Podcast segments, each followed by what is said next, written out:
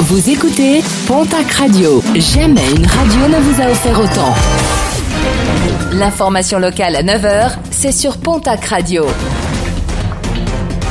Bonjour Jean-Marc Courage Sénac. Bienvenue à vous. 14 enfants pris de malaise hier dans la matinée au refuge de la Bérouade situé sur la commune de l'Esquin. Il s'agirait d'une épidémie de gastroentérite examinée par un médecin du SAMU. Aucun transfert médical vers un hôpital n'a toutefois été jugé nécessaire.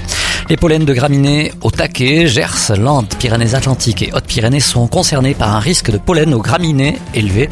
Le risque d'allergie est de 4 sur une échelle de 5.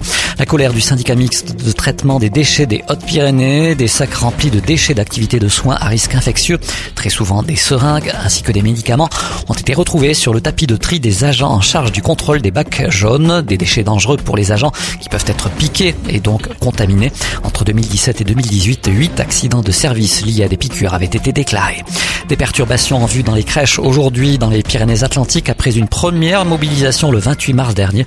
Le collectif Pas de bébé à la consigne s'oppose à la réforme des modes d'accueil.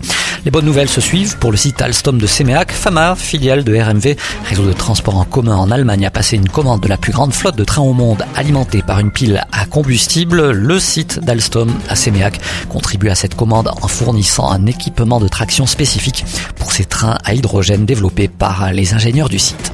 Le palmarès 2019 du pavillon bleu a été dévoilé hier. Cette année, en France, 395 plages du littoral ou à l'intérieur des terres, ainsi que 107 ports de plaisance se sont vus décerner ce label européen qui impose à ces sites de faire de leur activité touristique une activité respectueuse de l'environnement.